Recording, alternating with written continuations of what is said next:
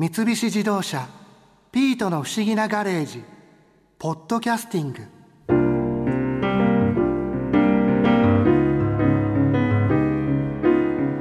日本は海に囲まれてるし塩が取りやすいのかと思っていたけど雨が多くて湿度が高いから太陽の力だけで塩を作るのは難しかったそうだ。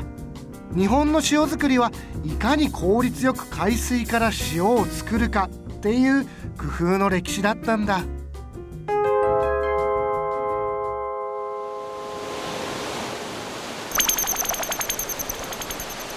紀元前10世紀縄文時代にやってきたよ。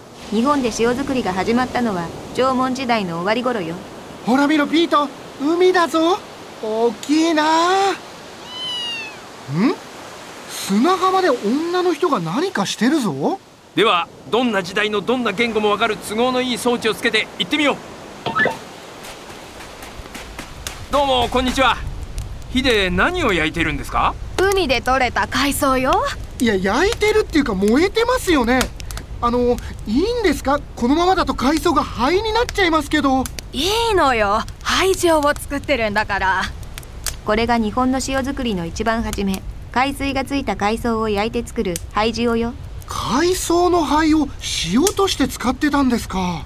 海水を煮詰めて塩を作るという製法が生まれたのは飛鳥時代からだ。はいじゃあ次。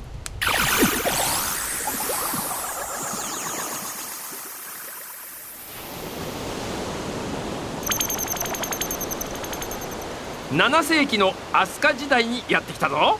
また海ね。塩作りの歴史だからなあまた女の人たちが作業中ですよ。はあ晴れてるうちにやっちゃいましょう。そうね。よいしょ。海から海水を汲んできてあの木で作った箱にせっせとかけてますね。あの箱の中には干した海藻がたくさん入っている。干した海藻には塩がついているからああすることで濃い塩水寒水を作れるんだ。あとさっき縄文時代で見た海藻の灰廃塩を海水に加えたりしてね。そうして作った濃い塩水を土器に入れて煮詰める。それが飛鳥時代の塩の製法藻塩焼きだ。わざわざ濃い塩水を作らなくても海水をそのまま煮ればいいんじゃないですか？言っただろ？海に含まれる塩は3%だ。つまり1リットルの海水を煮詰めて取れる塩の量はたった 30g 程度。新一お前水を煮詰めるのにどれだけたくさんの燃料と労力がかかるか分かってんのか？ひと手間加えて濃い塩水を作った方が取れる塩の量も倍違いだし結局は効率がいいのよ。そういうことか。では次はあの伝統的な塩作りを見に行くとしよう。Here we go!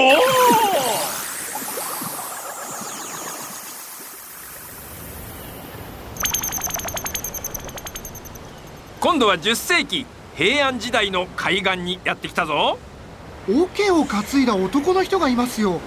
海水を運んでるみたいですね。ああお前たち勝手に塩田に入るな。ああすいません。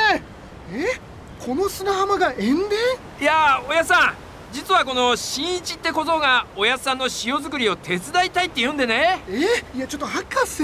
うんこんなひょろっこいのに塩作りが務まるかね？あーえー、っとどんな風に作るのかざっくりでいいんで教えてもらえますか？おうまず海水を汲んでくるだろう。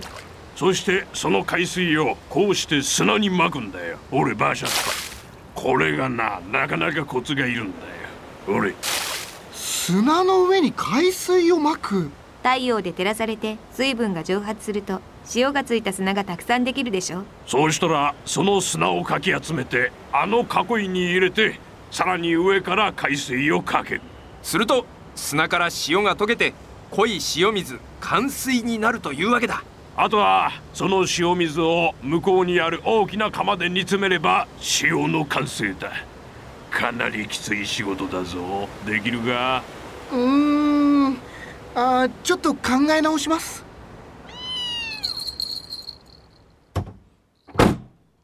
塩作りって大変だな。海水を運ぶだけでしんどそう。江戸時代になると多くの塩田では海水が自動的に砂浜に流れ込むような水路が作られて海水を運ぶ手間が省けるんだけどな。とはいえ炎天下の中砂をかき集めなきゃいけないから重労働には変わりないわよ。砂を利用して冠水を作る塩浜はこの後ずっと昭和になるまで日本の塩作りの主な製法だったんだへえ平安時代からあった製法がそんな長く。そして昭和47年1972年以降は日本の塩のほとんどは工場で作られるようになる。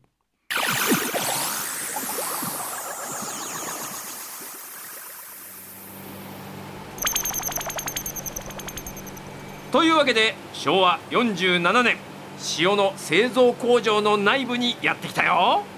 あの装置は何でしょう？あれはイオン交換膜透析装置よ。簡単に言うとあの装置はプラスのイオンだけを通す膜とマイナスのイオンだけを通す膜が交互に並べられている。そこに海水を通すと2種類の交換膜と電気の力によって海水の濃度が高められる仕組みよ。なるほど。なるほどってお前適当に言ってんだろ。え？まああの詳しくは分かりませんでしたけどあつまり今まで苦労して作っていた濃い塩水寒水があの装置の中で作れるってことですね。意外と分かってんじゃないか。そういうことだ。現在日本では大部分がこのイオン膜法で濃い塩水を作った後煮詰める方法で食塩が作られているのよ。それじゃそろそろ現代に戻ってさらに話を聞きに行くとしよう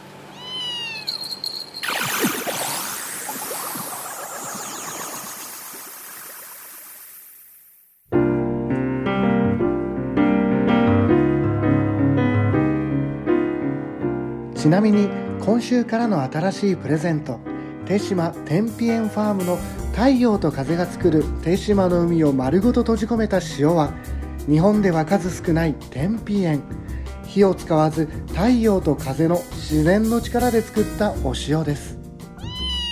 ぜひこの機会にプレゼントに応募して貴重なお塩をご賞味ください。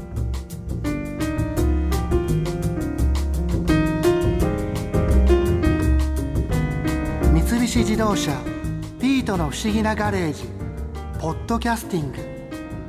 このお話は Drive your Ambition 三菱自動車がお送りしました。